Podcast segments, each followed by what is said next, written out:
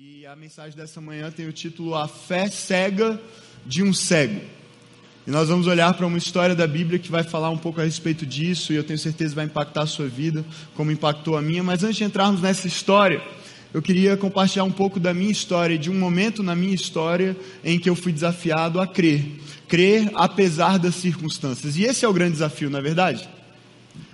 É, às vezes nós esperamos que alguma coisa boa aconteça no meio de um caos, de uma confusão. Às vezes nós desejamos ter algum tipo de sinal de vislumbre de uma luz no fim do túnel, para que então, a partir desse momento, nós possamos começar a acreditar. Possamos cultivar algum tipo de esperança nos nossos corações de que as coisas podem ser melhores. É assim com a nossa nação. A gente olha para o quadro e talvez você seja diferente, mas eu tenho que confessar, no fundo, no fundo, eu olho e não vejo muita esperança. Eu não vejo saída. Será que a saída é o impeachment? Será que a saída é a continuidade? Será que a saída é uma outra pessoa? No fundo, no fundo, eu não sei. Eu não tenho a resposta. Eu não tenho uma convicção tão firme dizendo: ah, não, se o caminho for esse, as coisas vão dar certo. Se o caminho for aquele, as coisas vão dar certo. No final das contas, parece que não há uma esperança, não há um caminho, não há uma alternativa tão clara. Mas na perspectiva individual é assim também. Às vezes na nossa vida, nós olhamos para todos os lados e não há esperança, não há indícios de que as coisas podem melhorar, pelo menos não no curto prazo. A gente não vê um, um, caminho tão claro, por exemplo, no momento em que estamos desempregados e batemos em várias portas e ninguém abre uma oportunidade. Parece, puxa, agora não tem mais jeito, eu não sei o que fazer quando há uma crise financeira, quando o casamento chega naquele ponto em que você diz: É, agora eu acho que acabou. Já tentamos de tudo, já lutamos, já conversamos, já buscamos ajuda, mas nada parece ser capaz de resolver. Você já viveu um momento assim na sua vida? Em que você olha para todos os lados, mas não importa a direção em que você olhe, não há nenhum sinal de mudança, não há em que se apegar para então crer. Mas o meu convite para você nessa manhã é talvez repensar um pouco o seu conceito de fé. Porque quando eu olho para a Bíblia, quando eu olho para algumas histórias da Bíblia, alguns ensinos da palavra de Deus, o que eu percebo é que a fé precisa ser sim uma fé em certa medida cega. Uma fé que não depende de um vislumbre de esperança para permanecer e para ir adiante. É a fé que nos sustenta nesses momentos em que não há saída.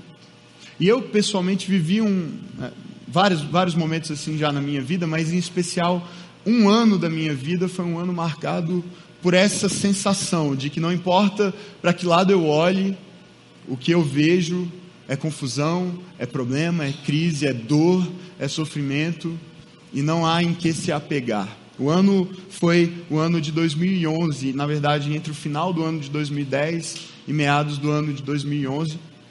Ah, no final do ano de 2010, o meu avô faleceu e eu tinha uma relação muito próxima a ele, é, um carinho muito grande. Eu sou o neto, é, era o neto mais velho dele, então a, a gente tinha um carinho muito grande um pelo outro, conversávamos. Depois do almoço, todo mundo terminava de almoçar e, e ia correr fazer outras coisas e eu ficava lá sentado à mesa ouvindo as histórias, as mesmas histórias de sempre.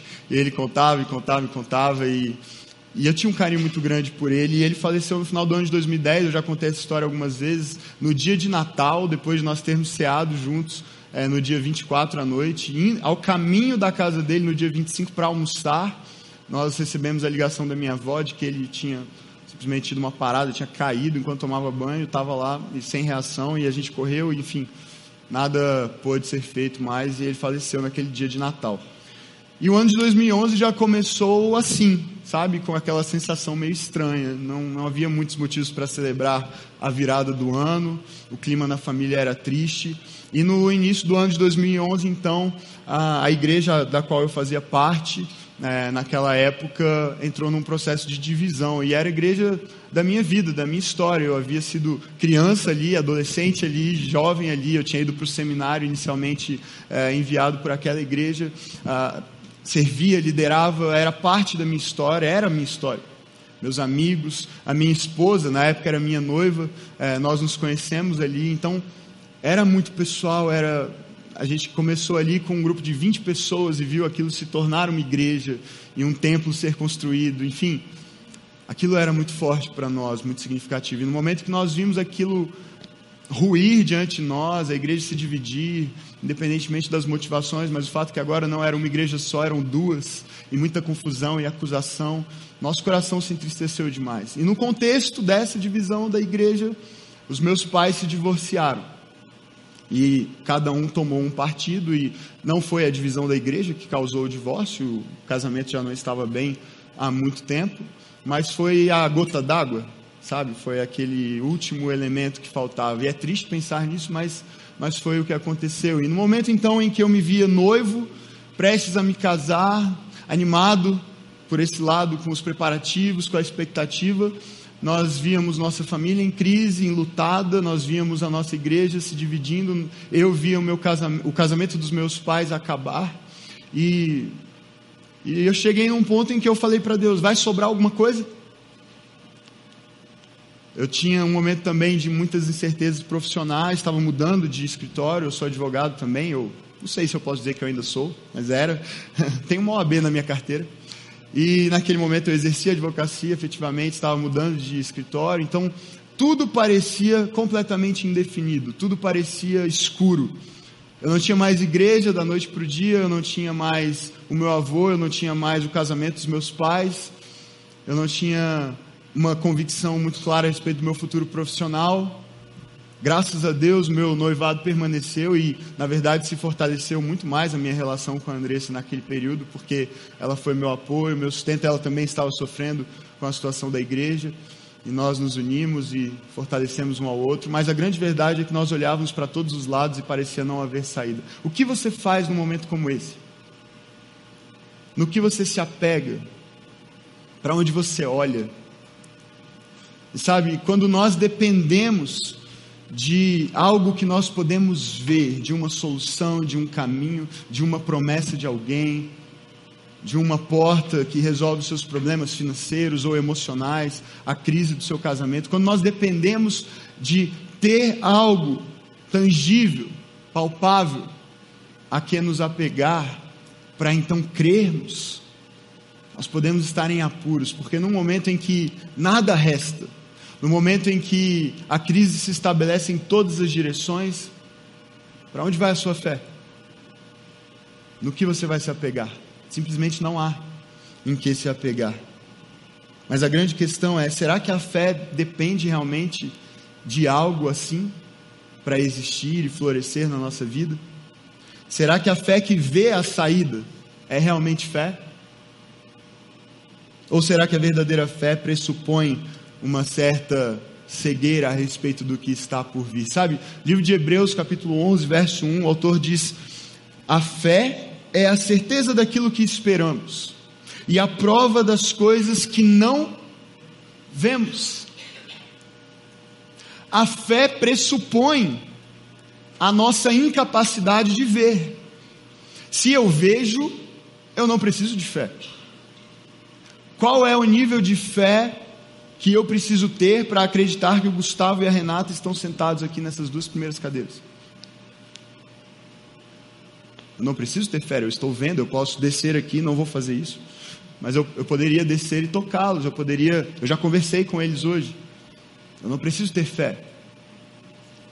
Quando eu vejo a saída, quando eu vejo a solução, quando eu sei a resposta, quando eu tenho nas minhas mãos a capacidade de resolver o problema, isso não me exige fé, isso não requer de mim fé. Mas a fé é justamente aquilo que me capacita a avançar e crer e permanecer a despeito das coisas que eu não vejo, a despeito das coisas que eu não enxergo. Uma vez Jesus disse a Tomé, depois de ressuscitar e aparecer para os discípulos, para alguns dos discípulos, esses discípulos chegam para Tomé que não estava entre eles e, diz, e dizem: Tomé, nós vimos o Mestre, ele ressuscitou, ele está vivo. E a afirmação de Tomé é muito conhecida. Ele diz: Olha, se eu não tocar as feridas nas mãos dele, o lado dele que foi perfurado, eu não vou crer, eu não acreditarei. E quando Jesus aparece novamente, e agora aparece para todos os discípulos, Tomé está entre eles, a primeira coisa que Jesus faz é se voltar para Tomé e dizer: Pode tocar, veja minhas mãos. Eu estou aqui.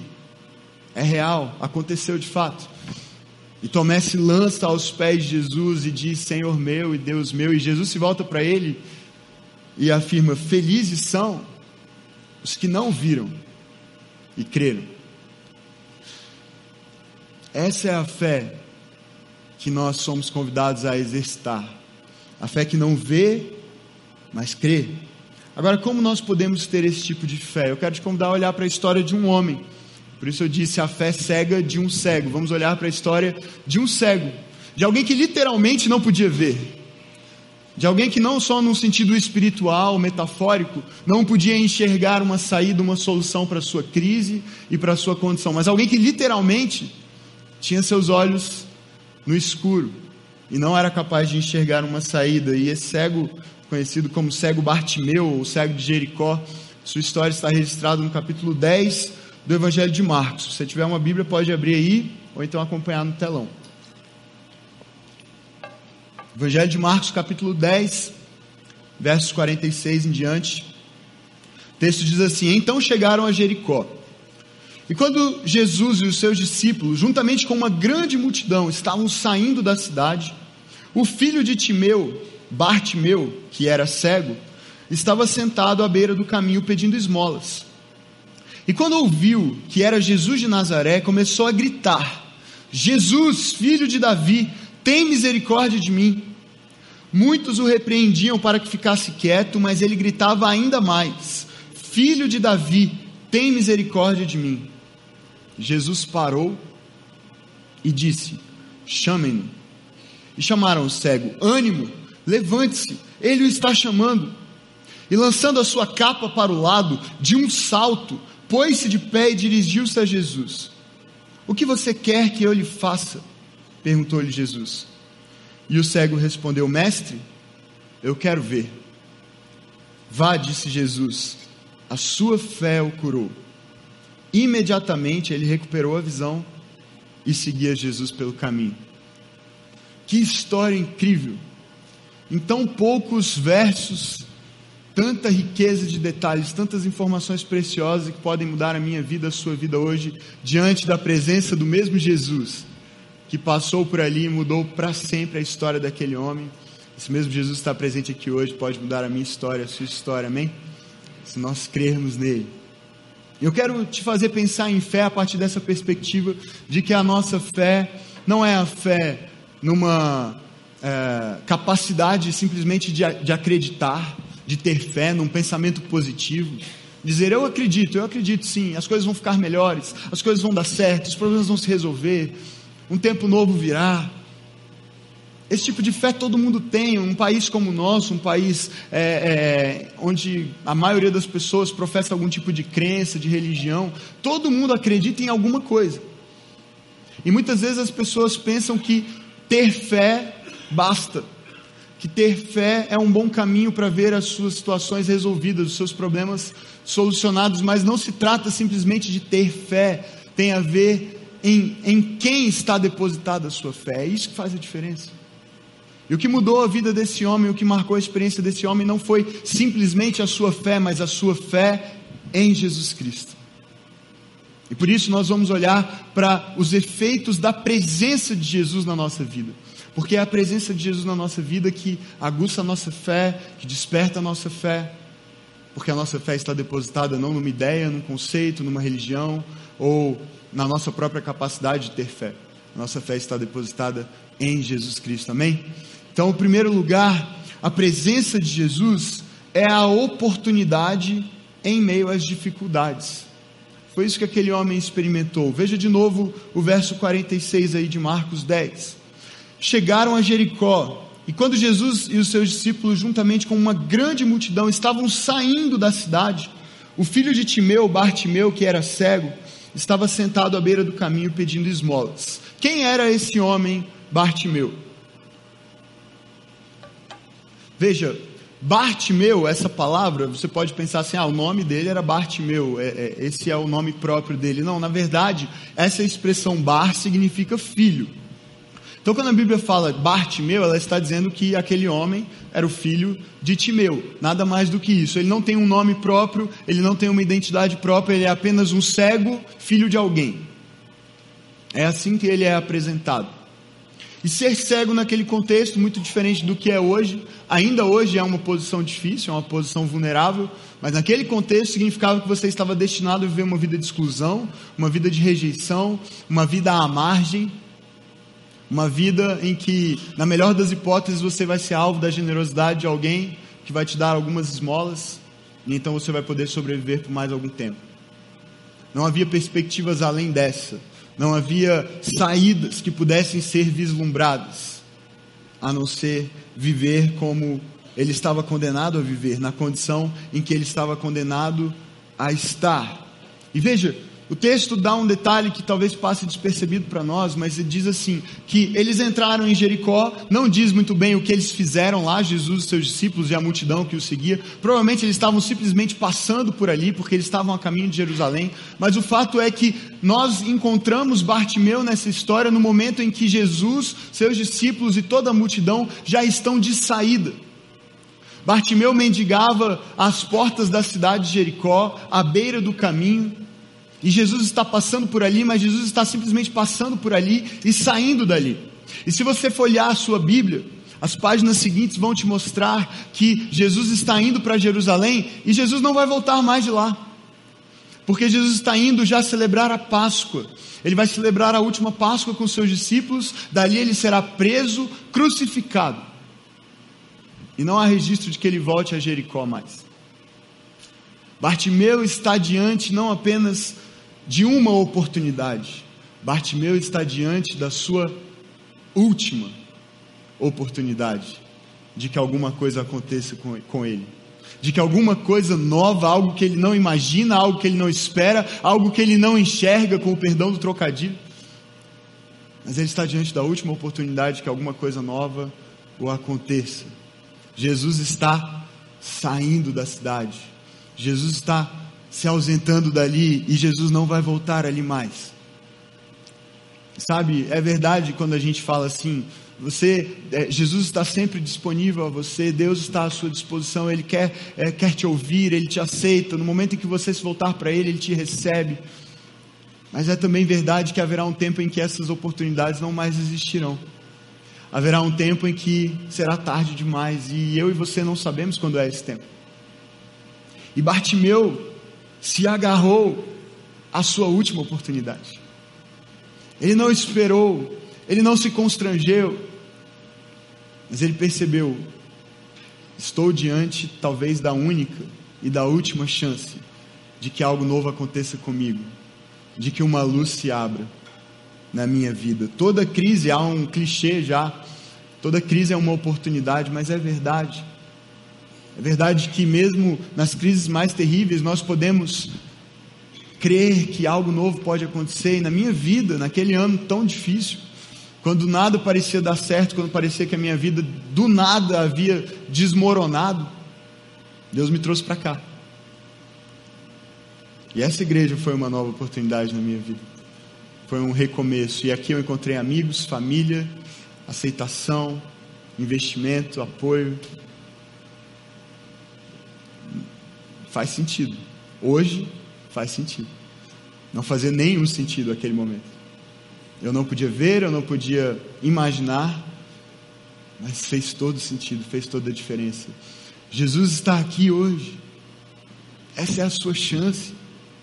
Essa é a sua oportunidade. Não importam as dificuldades que estejam ao seu redor. Não importa se você não enxerga a porta, o caminho, a saída. Ele está aqui hoje. E assim como ele passou por lá, passou por Jericó, e aquela foi a chance de Bartimeu, aquela foi a oportunidade, a última, e ele aproveitou você também hoje. Pode aproveitar a sua oportunidade na presença de Jesus. Em segundo lugar, a presença de Jesus muda também a nossa atitude, a nossa postura. Veja, o texto segue e diz que quando ele ouviu, quando Bartimeu ouviu que era Jesus de Nazaré, começou a gritar. Jesus, filho de Davi, tem misericórdia de mim. E muitos o repreendiam para que ele ficasse quieto. Você não está vendo que é Jesus que está passando, você está causando um tumulto, você, você não é ninguém, você está à beira do caminho, você não tem direito de se intrometer no que está acontecendo aqui, você não é parte disso. Recolha-se ao seu canto, à sua insignificância. Você não tem direito de causar esse tumulto, cale-se. Mas ele continuava e gritava cada vez mais: Filho de Davi, tem misericórdia de mim. Um homem que era acostumado a ficar quieto pelos cantos, cujo, cujo, cuja ação mais significativa era simplesmente erguer a mão, na esperança de receber alguma coisa de alguém, agora está gritando para quem quiser ouvir. E não se importa com a reação das pessoas, não se importa com a opinião das pessoas, a sua atitude muda radicalmente ao ouvir um nome apóstolo Paulo, em Romanos capítulo 10, verso 17, diz que a fé vem pelo ouvir da palavra, da mensagem. E a mensagem é ouvida mediante a palavra de Cristo. E eu, eu diria também que não apenas da palavra de Cristo, mas da palavra Cristo, da palavra Jesus Cristo. Ouvir esse nome precisa despertar no meu coração e no seu fé a fé que despertou no coração de Bartimeu. Ele está sentado, é mais um dia. É mais um dia, é um dia comum. Preciso de algumas moedas para comer alguma coisa,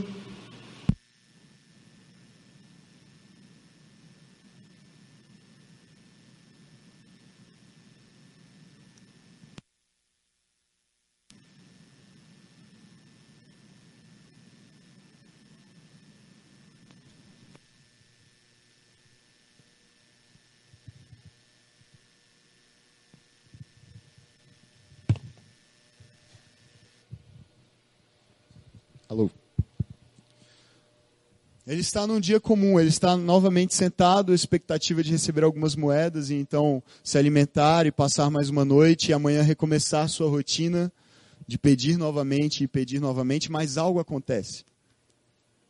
E esse algo é um som. Ele ouve falar que Jesus está passando por ali. E imediatamente nós olhamos para a vida desse homem e parece que tudo ganha um sentido novo. Parece que ele sai da sua inércia, da sua posição, para um coração agora cheio de expectativa. Eu não sei muito bem o que pode acontecer. Eu não sei muito bem se eu serei ouvido. Eu não sei se eu terei acesso a ele. Parece que há uma grande multidão, há muito barulho, há muitas vozes. Mas o que eu sei é que eu posso mudar a minha postura. Eu posso sair da inércia e assumir uma posição ativa de alguém que crê que algo pode acontecer. E então ele começa a gritar porque é o recurso que ele tem. Ele não vê, ele não sabe onde Jesus está exatamente, ele não sabe qual caminho ele pode percorrer para che chegar até ele. Mas o que ele pode fazer, ele faz e ele faz com tudo que ele tem. Ele grita a plenos pulmões: Filho de Davi, tem misericórdia de mim. E a multidão tenta fazer ele se calar. A multidão que no máximo poderia dar a ele algumas moedas, tenta fazê-lo calar. Ei, fica quieto, se comporta, e quem sabe você sai daqui com alguma esmola hoje. Mas com essa sua atitude você vai sair sem nada. Mas Bartimeu já estava cansado de esmolas. Ele estava cansado de estar à beira do caminho e ele está diante daquele que pode mudar todas as coisas. Como você reage ao ouvir o nome de Jesus? Como são as suas expectativas diante da presença de Jesus? Eu aprendi a andar com um caderninho. E eu ando com esse caderno para todo lado, e para toda reunião que eu vou, para toda celebração que eu participo, para qualquer conversa que eu vou, é muito provável que você vai me ver com um caderno e uma caneta. E eu faço isso não é porque tem algo de extraordinário no caderno em si. Poderia ser um guardanapo, poderia ser o iPad ou o celular, qualquer coisa que te desse a capacidade de fazer anotações. Mas eu aprendi com um pastor, uma mensagem que eu ouvi, que eu preciso criar expectativas. Estar com um caderno e uma caneta à mão sempre que eu vou conversar com alguém ou ouvir uma mensagem Significa que eu tenho expectativa de que Deus vai fazer alguma coisa comigo naquele dia. Significa que uma palavra dele pode mudar a minha vida para sempre. Não é a palavra daquele pastor, daquele líder ou aquela pessoa em especial, mas é a presença de Jesus que eu creio que está naquele lugar e pode mudar a minha vida. Então, se Jesus tem algo a dizer para mim, eu quero saber. Eu quero não apenas ouvir, porque a minha memória não é muito boa, talvez a sua seja, mas eu quero registrar isso, eu quero me lembrar disso, eu quero carregar isso comigo. Eu mudei de atitude, e quando eu mudei de atitude, puxa, é impressionante, parece que Deus fala mais comigo do que ele falava antes. Na verdade, ele sempre falou, mas as minhas expectativas não estavam adequadamente alinhadas. Agora eu vou para a presença dele esperando, Senhor, eu estou aqui, apostos, caneta na mão, caderno na mão, o que o Senhor tem para me dizer hoje? Eu vou para o meu momento devocional, para ler a palavra de Deus, para orar, e eu tenho um caderno à mão e uma caneta à mão. Senhor, o que o Senhor tem para me dizer hoje por meio da tua palavra? Eu quero saber. E eu não quero apenas ouvir, eu quero guardar isso no meu coração, porque isso pode mudar para sempre a minha história. Quais são as suas expectativas ao ouvir o nome de Jesus? Você vem para um encontro como esse, o que você espera que aconteça? Nada? É bem provável que você saia sem nada mesmo. Mas se as suas expectativas são alinhadas, e você pensa, eu estou na presença do meu Deus, eu estou na presença daquele que pode mudar todas as coisas. Ah, é bem provável que alguma coisa aconteça, e muito especial. E foi o que aconteceu com aquele homem ele muda a sua atitude e ele começa a gritar, porque quem está passando é Jesus Cristo. E ao dizer, filho de Davi, tem misericórdia de mim, nós conhecemos o coração daquele homem, porque dizer filho de Davi significa dizer: esse homem que está passando aqui não é mais um homem, não é mais um sábio, não é mais um mestre. Ele é o Messias, ele é o prometido, ele é o ungido de Deus, ele é aquele que haveria de vir ao mundo e mudar todas as coisas, porque os judeus sabiam que o Messias viria da linhagem de Davi. Quando ele está dizendo filho de Davi, ele está dando um título messiânico a Jesus. Ele está dizendo: Eu creio. Eu creio contra tudo e contra todos, contra a minha própria condição, contra os gritos da multidão. Eu creio que tu és o filho de Deus. E se o Senhor tiver misericórdia de mim, se o Senhor se voltar para mim, tudo, tudo, tudo pode mudar. Em terceiro lugar, a presença de Jesus é a garantia do nosso valor. Texto diz que Jesus parou. E essa expressão para mim é tão significativa. O Rei dos Reis, o Senhor dos Senhores, dono de todas as coisas, aquele que é perfeitamente santo, sábio, poderoso, ele para aos gritos de alguém que para aquelas pessoas, para aquele contexto, para aquela época não tinha nenhum valor. Nenhum valor. Ele não tinha nada a oferecer para Jesus. Ele não tinha nenhum tipo de status, de influência. Sua condição era à margem, ele se sentava à beira do caminho. Mas ao ouvir um grito de um coração cheio de fé, Jesus Cristo para e diz: chamem-no. E até a multidão muda de atitude. Porque aqueles que diziam: calem-se, cale-se, você está incomodando. Pare de gritar. Agora eles se voltam para o cego e dizem: ânimo, ânimo, levante-se, ele está chamando você. Engraçado, né? Como as pessoas mudam rapidamente. Mas é porque quem Jesus valoriza, como é que a gente não vai valorizar? Se Jesus quer estar na sua presença, como nós não vamos querer estar também? Se Jesus quer se encontrar com você, como eu não vou querer andar com você? Quem anda com Jesus contagia, quem está perto dele ganha um valor novo tem valor não só para ele, mas passa a ter valor para os outros, para as pessoas. E agora a multidão se importa, agora a multidão está animando. Ele já estava animado, ninguém precisava animar ele não, está gritando. Os outros é que estavam enchendo a paciência dele. Mas agora está todo mundo, ânimo, ânimo, levante-se. Ele está chamando você e de repente alguém que não tem valor nenhum se torna o centro das atenções. É isso que acontece quando nós nos encontramos com a presença de Jesus, quando a nossa fé está depositada em Jesus. Não necessariamente a gente se torna o centro das atenções das pessoas, mas a gente percebe que nós estamos no centro da atenção daquele que realmente importa. Ele tem olhos para você. Ele para qualquer coisa por sua causa, para olhar para você, para ouvir você, para ouvir sua oração. Mesmo quando você pensa que ninguém está ouvindo, que ele não se importa, que ele está distante e calado, ele para para te ouvir. Ele parou para ouvir é, a, o clamor de Bartimeu. Ele para para ouvir você. Ele parou para mudar a história dele, morreu para mudar a nossa história. Ele é a garantia do nosso valor. Em quarto lugar, a presença de Jesus transforma a nossa identidade. O texto diz que, lançando a sua capa para um lado, Bartimeu, de um salto, pôs-se em pé e dirigiu-se a Jesus. Veja, essa capa tem um significado muito, muito interessante, porque provavelmente, pelo que o texto registra, era tudo que ele tinha. A capa o cobria, a capa o protegia do frio, a capa o guardava, a capa era o seu único bem, a capa era de alguma maneira a sua identidade. Há até alguns que dizem, a gente não pode afirmar isso com tanta convicção, mas há registros de que o Império Romano exigia que para alguém pedir esmolas na rua, ele precisava é, é, de uma autorização oficial. E aquela capa era uma capa dada pelo próprio Império a um mendigo que tinha autorização para pedir esmolas. E ela tinha talvez uma inscrição identificando isso a condição daquele homem de mendigo, de miserável, de alguém que precisava para o resto da sua vida ser sustentado às custas das esmolas de outras pessoas. Quando aquele homem lança fora a sua capa, quando aquele homem salta da sua condição, o que ele está recebendo de Jesus é uma nova identidade. Agora você não é mais um miserável que se senta à beira do caminho, agora você é alguém que tem valor para mim. Agora você é alguém que não precisa ser identificado por esse rótulo, por essa capa, mas é alguém que pode começar um tempo novo, uma nova história.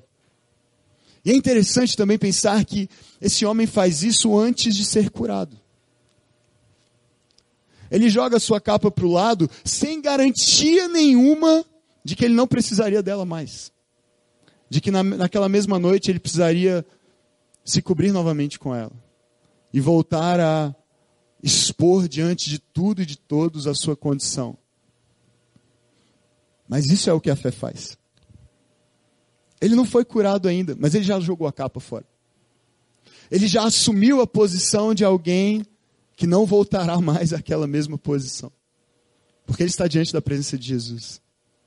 Ele está diante da presença daquele em quem está depositada a sua fé. E, portanto, aquela capa que o escondia, que o expunha ao mesmo tempo, porque definia quem e o que ele era, não faz parte mais de quem ele é.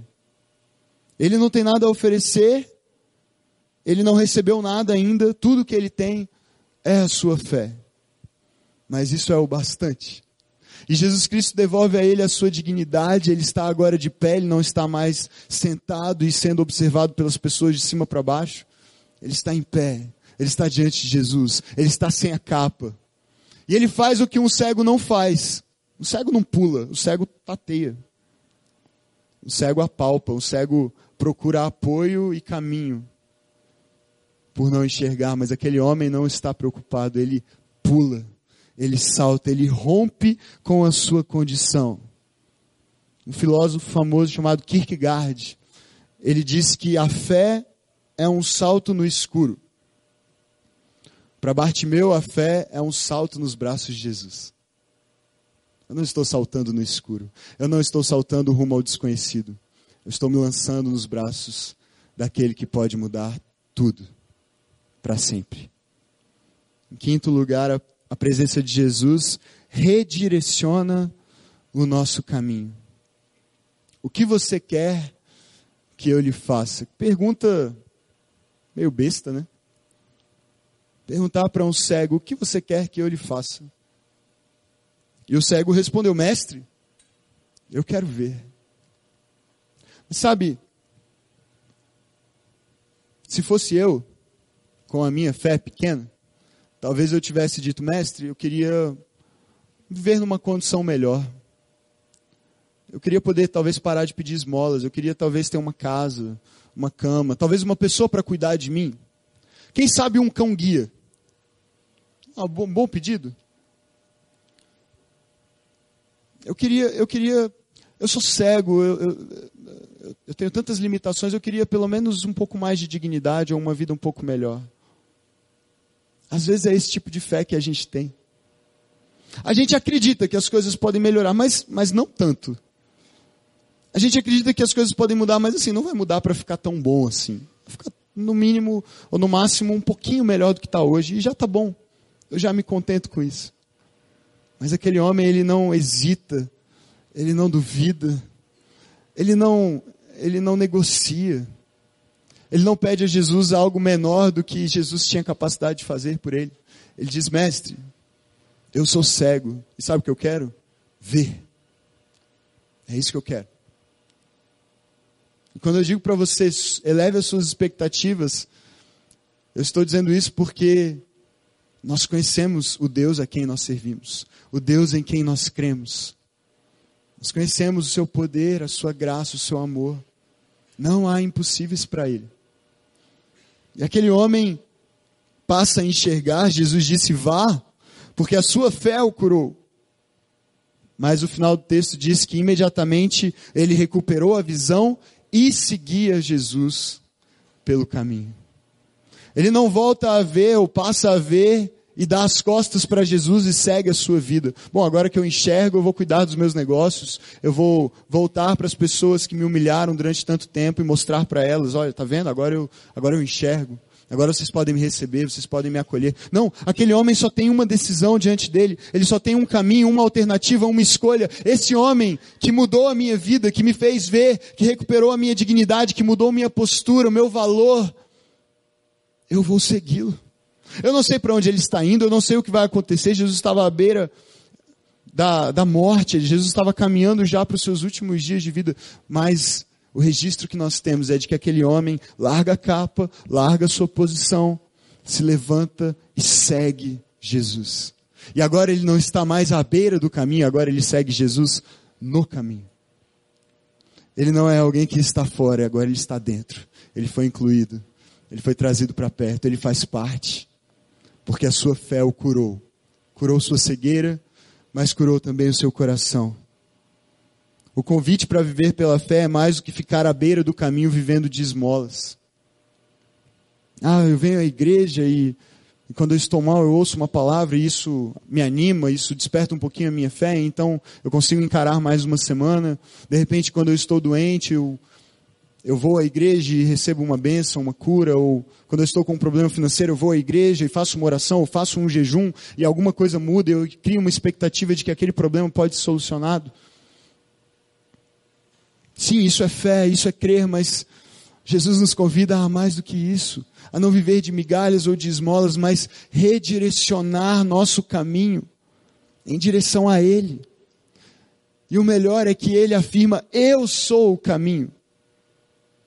Eu sou o caminho, a verdade e a vida. Eu não tenho um caminho para te apontar e dizer, vá por aquele caminho, pode ser que você se dê bem. Eu mesmo me tornei o caminho para você andar em mim, em quem eu sou. E eu vou com você. Por isso tudo pode mudar a qualquer momento, porque nós estamos nele, com ele, presente, real em nós. Nós somos convidados para andar com Jesus no caminho. E ele é o caminho. Aquele homem teve a sua vida transformada.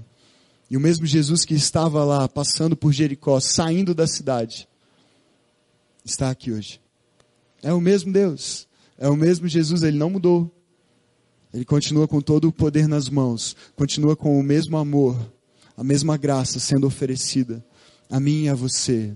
A palavra de Deus diz que ele é o mesmo ontem, hoje e o será para sempre. E esse mesmo Deus, esse mesmo Jesus que está aqui hoje, continua fazendo a mesma pergunta que ele fez tanto tempo atrás para Bartimeu, ele faz para mim e para você nessa manhã. O que você quer que eu lhe faça? Eu ouvi o seu clamor. Eu ouvi a sua oração. Eu ouvi o seu coração talvez gritando já de desespero. Talvez se apegando à última oportunidade. Eu vi a sua fé. Agora me diga, que você quer que eu lhe faça? quero te convidar a fechar os seus olhos, eu quero orar por você.